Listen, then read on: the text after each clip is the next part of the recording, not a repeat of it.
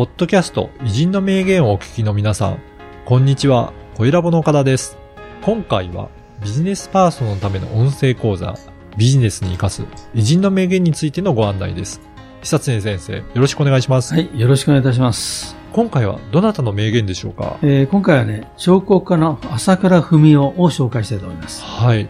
簡単にご紹介いただけるでしょうか？はい。で、彼はですね、あのー彫刻家として有名でね、うん。あの文化勲章を受賞した初めての彫刻家なんですね。はい。で、この人はあの、明治の偉い原訓を全部ね、うん。あの彫刻に使用して残そうというライフワークを持ったわけですけども、はい。まあ、400以上のね、うん。えー像を残してはい。る人なんですね。相当な数を作られてるっていう方なので。あとね、この人はあの、の娘が非常に今有名でね、はい。朝倉節。この人はあの、えー舞台えー芸術家、美術家として有名な人ですし、朝倉京子という妹は、あー彫刻家になっています。うん。まあ、ねまあ、あの、この二人に対する教育も非常に良かったんじゃないかと思いますけどね。はい。ぜひそのあたりについてもお話を伺っていますので、はいチェックいただければと思います。それでは講座の一部をお聞きください。この人はあの、彫刻家としてはね、超一流の人なんですけどね。まあ、それ以外にもね、えー様々な人と縁を結びながらね、はい。えー指導してきたという、少し彫刻家というよりもう少しね、大きな人物ですよね。あそうなんですね。はいはい。えー具体的にはどういったあの人生を歩まれてきた方なんでしょうか？あの、例えばね、まはいあ彫刻家ですから彫刻を作るわけですけども、んえー私たち今目にすることができるんで言うとですね、この人は明治のあの元君ね、偉い人、うんうんこれ全員のね、肖像彫刻を作ろうとしたんですよ。そうなんですね。あの、例えばね、はい。えー、早稲田大学に行くと、はい。あの、入ると正面に大隈重信の像があるんですけどね。うんえーこれは、あの、朝倉文夫のね、はい、えー作なんですよ。そうなんですね。それから、えー私、田舎に帰った時ですね、はい大分県の宇佐市に行ったんですけど、はい。ここはあの、双葉山のふるさとなんですね。うん。横綱のね。はい。これもそうなんですね。はい。だから、当時の有名な肖像彫刻、あほとんどね、彼が作って、まあ、400体以上作ってる。そんなに世界一作ってるんです。あ、うんそう、世界一作られてるんですね。でこの人はね、やっぱりあの、えー教養も深くてね、はい。言葉もなかなかね、いいんですよ。うーん。で、ぜひですね、この人のことを紹介したいと思いますけどね。はい。ぜひよろしくお願いします。はい。はい。この方はどういった経歴で、えー彫刻に家として活動されてるんでしょうかね。うん。まあ、あの、大分県の、はいお出身なんですけども、東京の、えー美術学校ですね。はい。えーここに行って、彫刻の勉強をするんですけど、面白いことにね、あのライバルがね、あの、いたんですよ。うーん。その人は、荻原森江、はい。荻原六山っていうね、はい。あの、有名な人なんですよ。で、この人は、あの、うーんと、ヨーロッパに留学ができたんでね、はい。ロザンに支持するんですよ。ああ、そうなんですね。はい。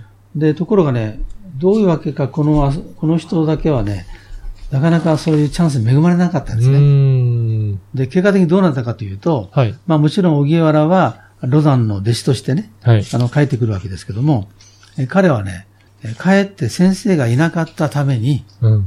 日本独自の彫刻を作ろうといいうふうにして、まあそれで大成功したとそうなんですいね。うことになるんですね。うんじゃあ、独自でもう学んでいって、作っていったということなんですうね。ん、そうなんですよう。ん。で、あの、面白いのはね、この人はあの、大分県に、はい武田っていう、文豪武田っていうね、はい。滝滝蓮太郎なんかがいる、あの、うん出たところです。そこにあの、公園があるんですね。はい。その公園に、朝倉文夫記念館が実は、えーあるわけですけどうね、ん。えーここでね、面白いエピソードがありましてね、はい。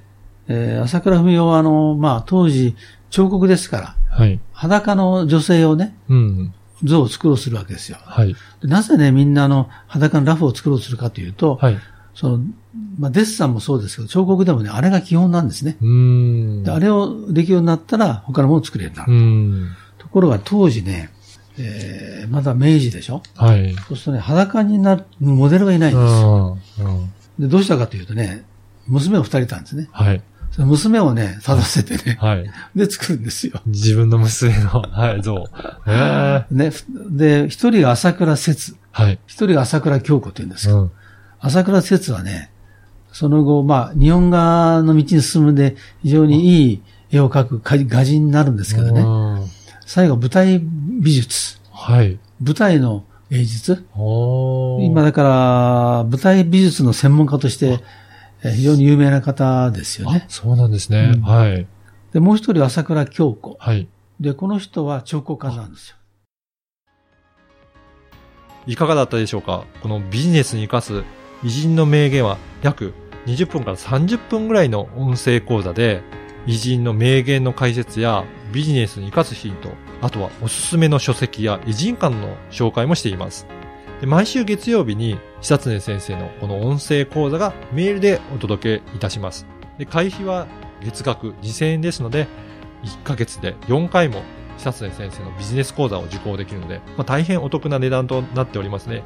ぜひ会員になっていただければと思います。で、さらに会員の方には、このビジネスに活かす偉人の名言専用の Facebook グループへの参加が可能となりますので、ぜひ会員同士の交流はもちろん、先生への質問も直接いただけるバンドとなっておりますので、参加いただければと思います。詳しくは説明文にある番組サイトの URL からチェックしていただければと思います。そしてなんと、今お申し込みいただけると、2回分が無料で聞けるキャンペーンを実施しています。こちらも URL からお申し込みいただければと思います。